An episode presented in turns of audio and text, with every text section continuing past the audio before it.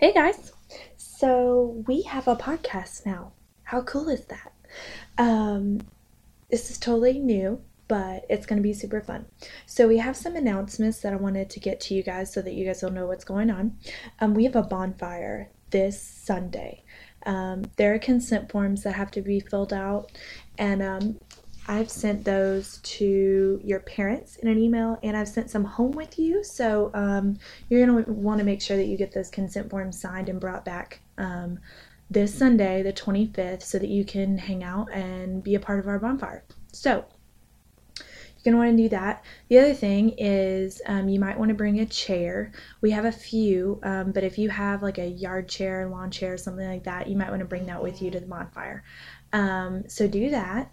Uh, we're going to be roasting um, hot dogs and we'll have veggie dogs and uh, marshmallows for s'mores and all that. So it's going to be fun. We're going to have cornhole um, and then we're going to be talking about our sentences. So don't forget about those. Um, it's going to be really great. You guys are going to love it. So there's that. Um, the other thing is t shirts.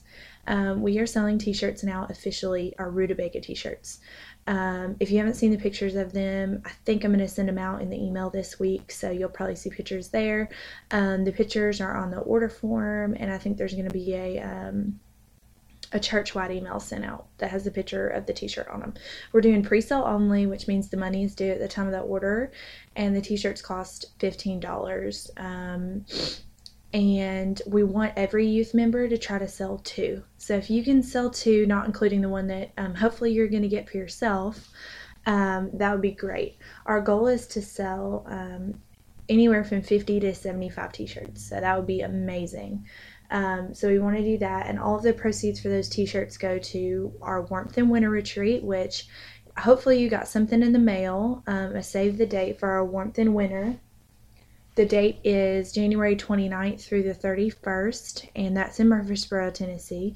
And um, the earlier you sign up, the better rate you get. So if you sign up, um, I think it's before the end of November, then your cost is only going to be $50. So the rate goes up after the end of November, so you're going to want to sign up early for that. Um, and that's great. Those of you that went last year, you know how much fun it is, and you can help spread the word. Um, we want to try to get as many people to go on this retreat as possible because it's going to be super, super fun. So, um, with that being said, I think that's all the announcements we have, but I hope that you guys had a super amazing fall break. I know that some of you went out of town, um, and I hope that that you had fun and you know it was just awesome not being in school. I'm sure. So Anyway, um, we did have youth last night, and um, we continued sort of back in our room of strangers, and we continued talking about um, what we feel like some of the worst things that have happened to us are, or um, some things that we struggle with. Um, we are really focusing on some of the things in our lives that um, have had an impact on us, maybe in a negative way. Uh, because a lot of times we tend to be shaped by those experiences. Um, so we were talking about that. We broke out into groups and we talked uh, a lot about like what it takes to create your own sentence. And so we split out and everybody um, sort of went to their own space and had a Bible and we let people sort of work through um, the the questions on the worksheet if they hadn't done that yet, um, and if they had, then just thinking about the things that they definitely wanted to include in their sentence, and then they had a poster board, and we're actually writing sentences. Like it is time. It is time for us to do sentences. It is time for us to have those done. So we're going to actually continue to work on those, and that will be um, hopefully part of our bonfire discussion too. We have something really special planned for the bonfire as well, but um, it definitely is still in the in the scope of things that we're doing. So. Um, anyway, so we we broke out into groups, and um, well, I say groups. We didn't break out into groups. We broke out into individuals, and worked on our sentences. And I shared my sentence uh, with the group. And um, I shared an example sentence, which actually I would like to share with you again. Hold on. Um, So I really want to share this with everyone, um, including the people that weren't there, because it's it's really important that people understand sort of exactly what this experiment is for. Um, and so I have a, finished product, uh, an example of what one looks like. Um, and this is a sentence that belongs to a 16 year old girl. And I'm going to give you her sentence and then I'm going to give you her why. So we want a sentence for sure, a grammatically correct sentence that is absolutely true about you and not directly true about anyone else that's in this um, metaphorical room of strangers. Um, but then we also want a why. So we want to know why that sentence is absolutely true for you. Um, what things in your life have happened that have helped shape that idea of, of who you believe yourself to be. Um, so, with that being said, I'm going to read you her sentence and then I'll read you her why. So, her sentence is When people see me, they think that I'm full of confidence, but really I am full of insecurities. I'll read it again. She says, When people see me, they think that I am full of confidence, but really I am full of insecurities. And her why is, um, is rather long because it's really hard to sort of explain a, a sentence that only has a few words and explain why that speaks so much about who you are. Um, so I'm going to read her why. And I want you to as as I'm reading her why, I want you to sort of analyze the things that you feel like in her life don't relate to you and recognize that that is awesome and that is what this experiment is about. It's about everyone having their own story. Um, and then i want you to see if there are ways in which you can empathize with her. So as I'm reading her why, think about the the ways in which you maybe can't relate to her story, but also think about the ways in which you absolutely can relate to her story. Um, all right, so here we go. She says, I know even if everyone knows about my insecurities, my opinion won't change. I've been through so much to even think positively about myself anymore. I'm insecure of who I am as a person, and I am scared to find out who I really am. I am tired of hurting. And that is what I don't know about Jesus. I don't know how to have trust in him because of my papa's death. I don't know why he would take the most important and closest person to me away so fast and so painfully. I know I'm selfish for this, but I feel like sometimes I can't count on Jesus to be there for me because he did not intervene when my grandfather died. Jesus isn't the only thing that I feel like is missing from my life. Sometimes I feel abandoned, and I don't understand how Jesus can watch me hurt the way that I do. I just don't know why he uh, he would allow people to go through the pain of not having both parents, the pain of death or abuse, even all of the above at one time. However, I do know that God has a plan for everyone, and flaws and outbursts will happen along the journey, but why? It is hard to trust with this much pain.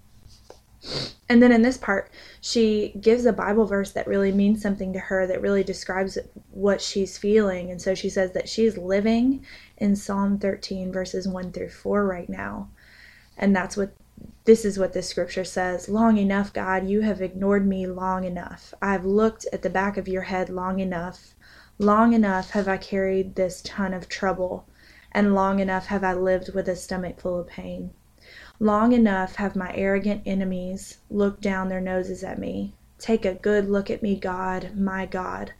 I want to look life in the eyes so that nothing in this world can get the best of me or laugh at me when I fall on my face.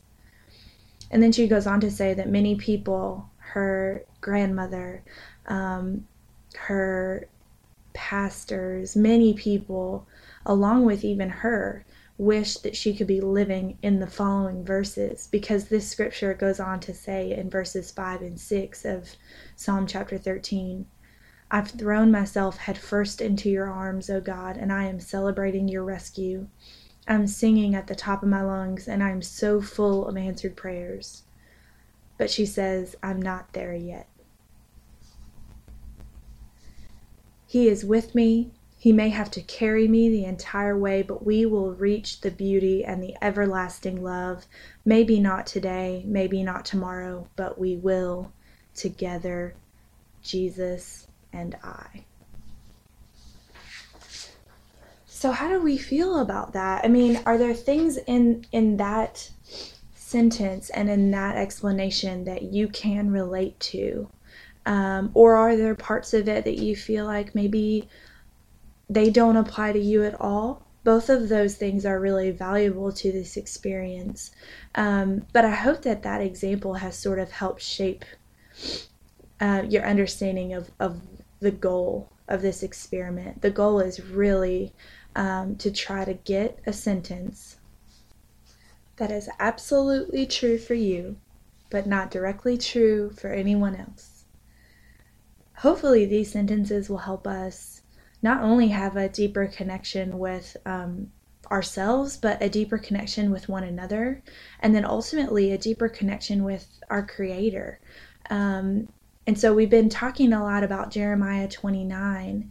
Um, and how many, many, many people focus on Jeremiah 29 11, which is such a beautiful verse that says, For I know the plans I have for you, declares the Lord plans to prosper you and not to harm you, plans to give you a future and a hope. And that is such a beautiful, inspirational verse. We talked about how people get tattoos of that, they permanently put that on their bodies. And that speaks to, um, the inspiration and the volume um, that that verse actually carries. But we talked a lot about um, how some people maybe don't read before and don't read after that verse and don't really understand the weight um, and the heaviness that that verse can carry. And the reason that that it, that it does carry so much is that if you continue um, right around verse 15, it, you know, it's so uplifting in 11 and 12, and it's like, you know, God has these great plans and and things that are going to prosper us and hopeful. Um, and then you get to verse 15 and it says, but for right now. Um, and that's a scary thing because you're sound you're hearing all of these great um, inspirational words and things that sound beautiful and wonderful and they're so hopeful. And then you get a sort of a transition like but for right now um, that's scary. Um, because what comes after that is is some real stuff. Um, and i use that term a lot real stuff or real things. Um, real things are our hardship our heartbreak um, abuse separation death guilt sin unconsciousness or even um, inescapable consciousness, meaning that you're um, completely unable to even escape any of the realities that we just talked about the hardships, the heartbreak, the abuse. Um, all of that stuff is real stuff. Um, it's scary when people try to pretend that those things aren't real. Uh, it's scary when we try to pretend like everything's okay.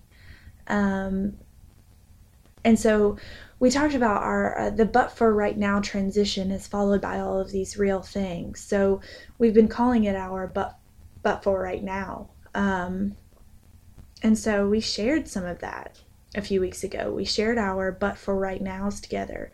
Um, we framed it in the question of what do we feel like is the worst thing that has ever happened to us? Or what do we feel like are some of the things that um, have happened in our lives that have impacted us? Um, and so we shared that together as a group, and that was such a powerful thing. Um, and that has really helped shape our understanding of okay, where do we go from here in crafting our sentence? And so the next step, naturally, um, is to analyze how those things have impacted us, and then to move forward in identifying some things that have happened in our lives that have been inspirational and uplifting and beautiful and wonderful and good because goodness can be just as transformational um, as some of the hard stuff. And so we want to make sure that we're we're putting value in both of those things. Sometimes if you focus so much on um, the negative, you can live there. Um, but the the great part about what we're we're doing is that we're going to allow the light to penetrate that darkness. And so the places that we've talked about, the real things that we have talked about that have that have been rooted in darkness, um, we're going to talk about how hopefully Jesus has been able to or will um, be able to impact that. Um, I always like to say that I I feel Jesus sometimes more in the darkness, um, and the reason I say that is because I find that in the darkness I am weak, and I find that in the darkness my wounds are open, and more often than not, I feel like Jesus is right there bandaging my wounds. Um, and some people like to say that he heals and he he certainly heals but for me i feel like he bandages. And because it is the bandage that leads to the healing and so he bandages them. And you know what? Sometimes on the way back out to the light i will i will just rip those bandages off because i just want to, to sort of wallow sometimes or I'm feeling hurt and I'll just rip those bandages off and you know what? Jesus just bandages me right back up. And so um, I really want to think about those those places in our lives that Jesus has bandaged us or the places in our lives that Jesus has healed us um, and taken pain from us.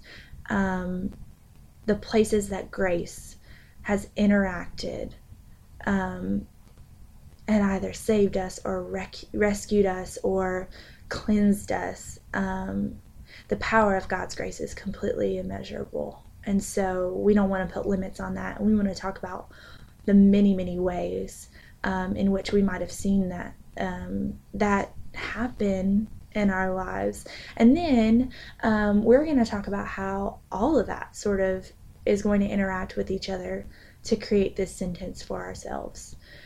Um, like I said, we have something really special planned for the bonfire. Um, it is going to be in line with some of the things that we've been talking about, um, and hopefully, it's going to be a really great experience. Um, but I would encourage you to continue to think about your sentence. What is your sentence? You will get sick and tired of hearing me say that. what is your sentence? Um, and we are almost done with this sort of this part of our curriculum, and we're going to continue forward um, with figuring out who we are um, and figuring out what it means to be children of God.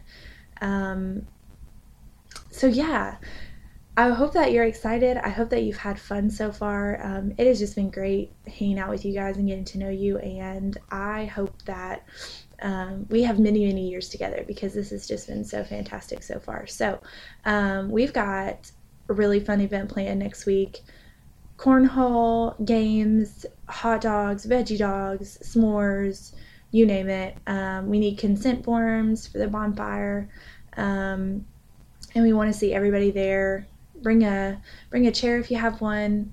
Um, yeah, so we're so excited. So I just want to leave you with one thought, and um, this is a thought that I want you to kind of carry into uh, the bonfire, and that is um, I want to know what you feel like God created you to have or to value. So if you feel like God created you to have or value X, Y, and Z, I want to know what those things are. And then I want to know how maybe your life has deviated from X, Y, and Z. So, have things happened in your life that have called you away from X, Y, and Z? Um, or do you feel like you've done something that has prevented you from being able to carry out or live X, Y, and Z, whatever those things are? Um, so, think about those things, and grace and peace be with you. And I will see you guys next week. Bye, guys.